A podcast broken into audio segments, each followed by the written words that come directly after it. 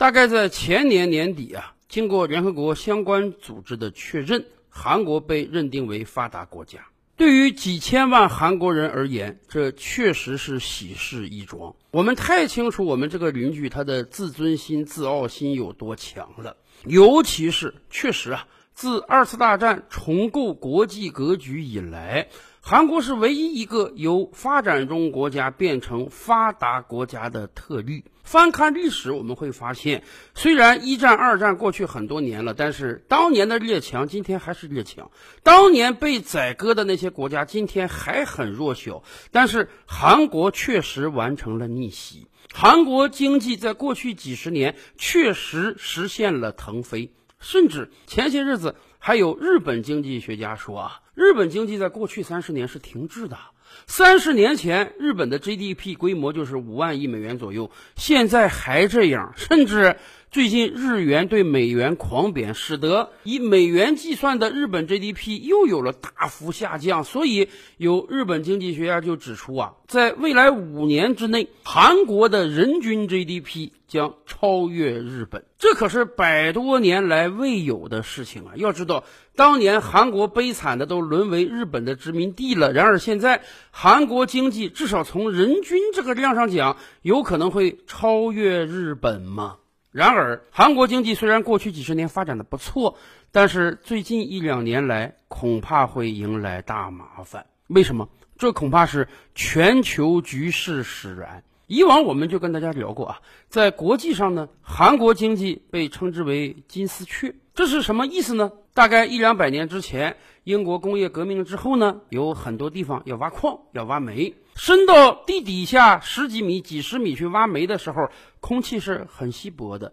说不准什么时候这个瓦斯就会泄漏啊，矿工就会遭遇到生命的威胁。那个时候又没有先进的工具可以测量瓦斯，所以呢，聪明的英国矿工每次下井之时都带个鸟笼，里面装个金丝雀，因为金丝雀对于瓦斯比我们人类要敏感的多，稍有那么一点点瓦斯泄漏，这个金丝雀就可能马上感知到，所以矿工就可以迅速的逃出升天。金丝雀或多或少啊，它是一个报警机制。韩国经济为什么被称为全球的金丝雀呢？是因为一方面，韩国经济的体量不是很大，大概四五千万人口，经济总量呢排全球第十名左右；另一方面，韩国经济是一个典型的外向型经济。韩国经济靠什么赚钱？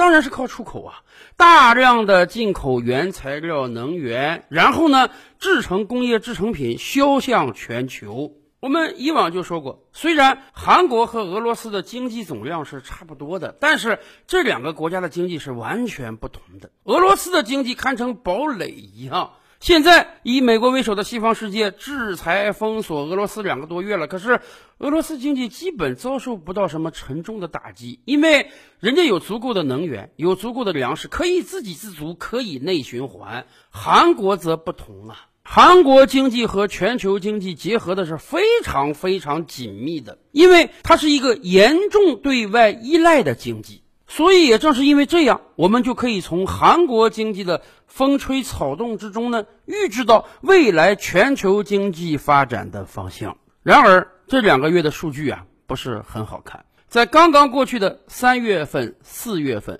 韩国已经连续两个月出现贸易逆差了。对有的国家而言，贸易逆差无所谓；可是对于韩国这样严重对外依赖的经济而言，这个逆差可就很严重了。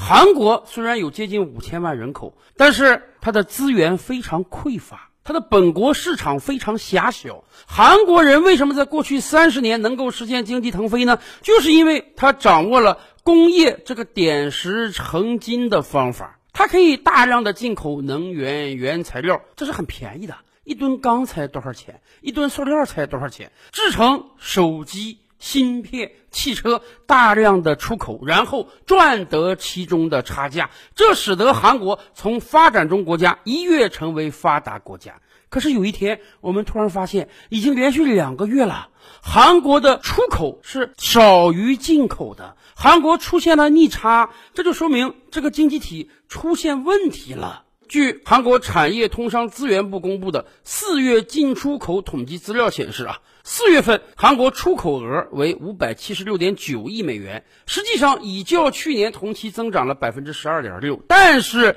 进口额为六百零三点五亿美元，同比增长了百分之十八点六，贸易逆差为二十六点六亿美元。是的，出口虽然在增长，但是进口增长的太过迅速了。迅速到什么状态呢？二零二一年四月份的时候，韩国进口了七十七点二亿美元的原油、天然气和煤炭，而刚刚过去的二零二二年四月份呢，韩国进口了一百四十八点一亿美元的原油、天然气、煤炭等能源，时隔一年，进口了去年的两倍。为什么会这样？能源价格太贵了。前些日子，我们跟大家聊到日本经济，说日本实际上已经连续八个月出现逆差了。韩国比日本稍微好一点，它只不过连续两个月而已。但是未来会有多长时间不好估算，因为韩国和日本患了同样的病，那就是对外的能源依赖。实际上，在整个2021年，国际能源价格就在飙升啊。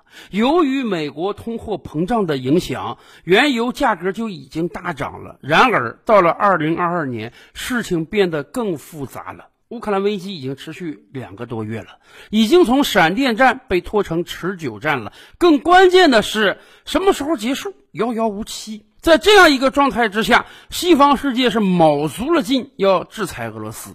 德国前些日子就说啊，什么时候我们的制裁会停止呢？什么时候乌克兰和俄罗斯签了和平协议，俄罗斯撤军，整个这个战事彻底结束，他们才开始考虑停止制裁。而面对西方世界的制裁，俄罗斯是不担心的，人家有足够的能源。你不买我的能源更好，我可以卖给别的国家，但是这个国际能源价格就要暴涨了。当然。也不是每个国家都深受其害的，有的国家还是可以趁火打劫的。比如说印度，前些日子就跟俄罗斯商量，说现在这个国际石油价格啊，大概已经是每桶一百一十美元了。但是我跟美国那些国家不一样啊，他们几次三番的要拉我入伙啊，联合制裁你，我都没同意啊。所以啊，你是不是应当投桃报李呢？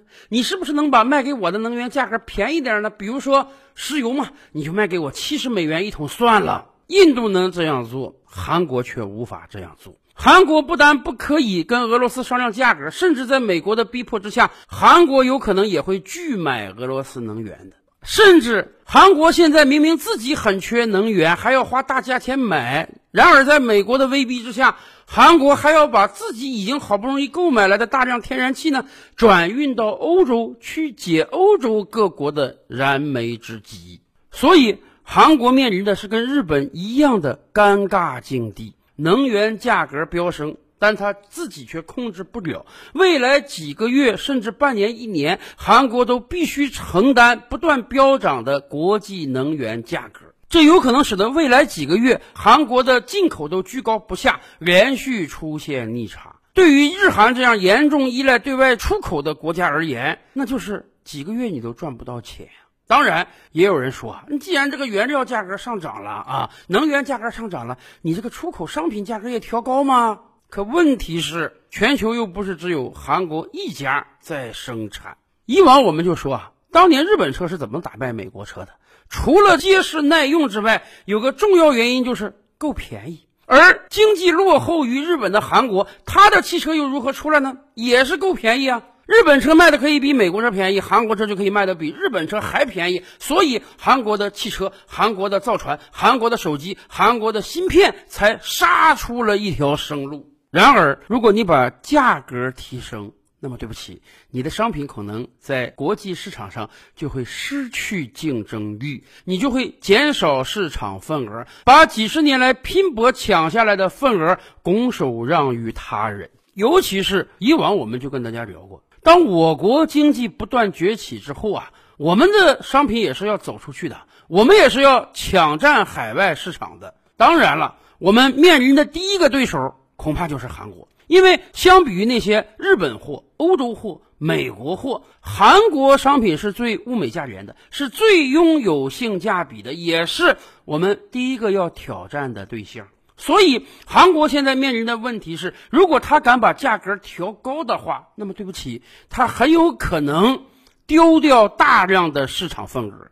可是你价格不调高呢，那你就会连续出现逆差。当然，韩国经济面临的还不止逆差这一个问题，还有第二个问题，那就是货币的贬值。过去一段时间以来，日元是大大的贬值的。不光日元啊，人民币也贬值了。短短几天之内，把过去半年的涨幅都吃回来了。韩币也在贬值，虽然贬值幅度没有日元那么惊人，但是也挺吓人的了。这一波亚洲各国货币的贬值啊。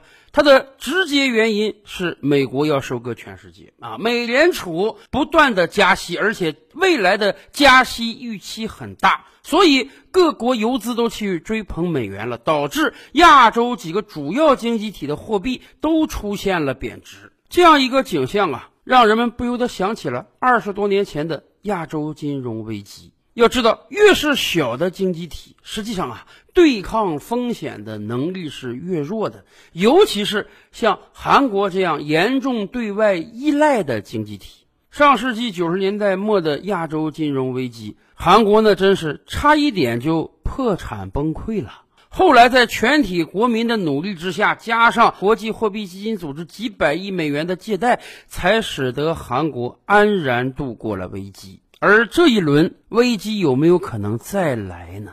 尤其是我们知道啊，韩国虽然大量的出口工业制成品，但是它也要大量的进口基础民生物资啊。举个最简单的例子，韩国虽然被称为泡菜之国，韩国老百姓也一直认为他们有泡菜的发明权。可是韩国每年大量的从我国进口泡菜。今天你到韩国的小餐馆吃饭，百分之九十以上那都是用的中国进口泡菜，甚至很多韩国年轻一代已经不会再急泡菜了。对他们而言，到超市中去选购物美价廉的中国泡菜，那实在是太方便了。中国泡菜的口味不但不输于韩国泡菜，甚至可能更胜一筹。关键是价格大概只有韩国地产泡菜的五分之一到八分之一。咱们以往就知道，韩国老百姓在吃这个问题上真的很不发达，真的不像一个发达国家的国民。这还是在韩国经济好的状态之下，这还是在韩币币值稳定、可以大量进口的状态之下。今天就有很多韩国经济学家担心啊，未来随着韩国逆差的增加，韩币币值的不断贬损，韩国在今年下半年有可能会出现恶性通货膨胀的。恶性到什么状态？美国今天 CPI 指数已经高达百分之八点五了，美国老百姓已经忍受通胀一年之久了。未来这样的通胀可能借由美元的强势传导到韩国，那么到那个时候，韩国超市的物价像美国一样狂飙，韩国老百姓这个生活那可就更悲催了。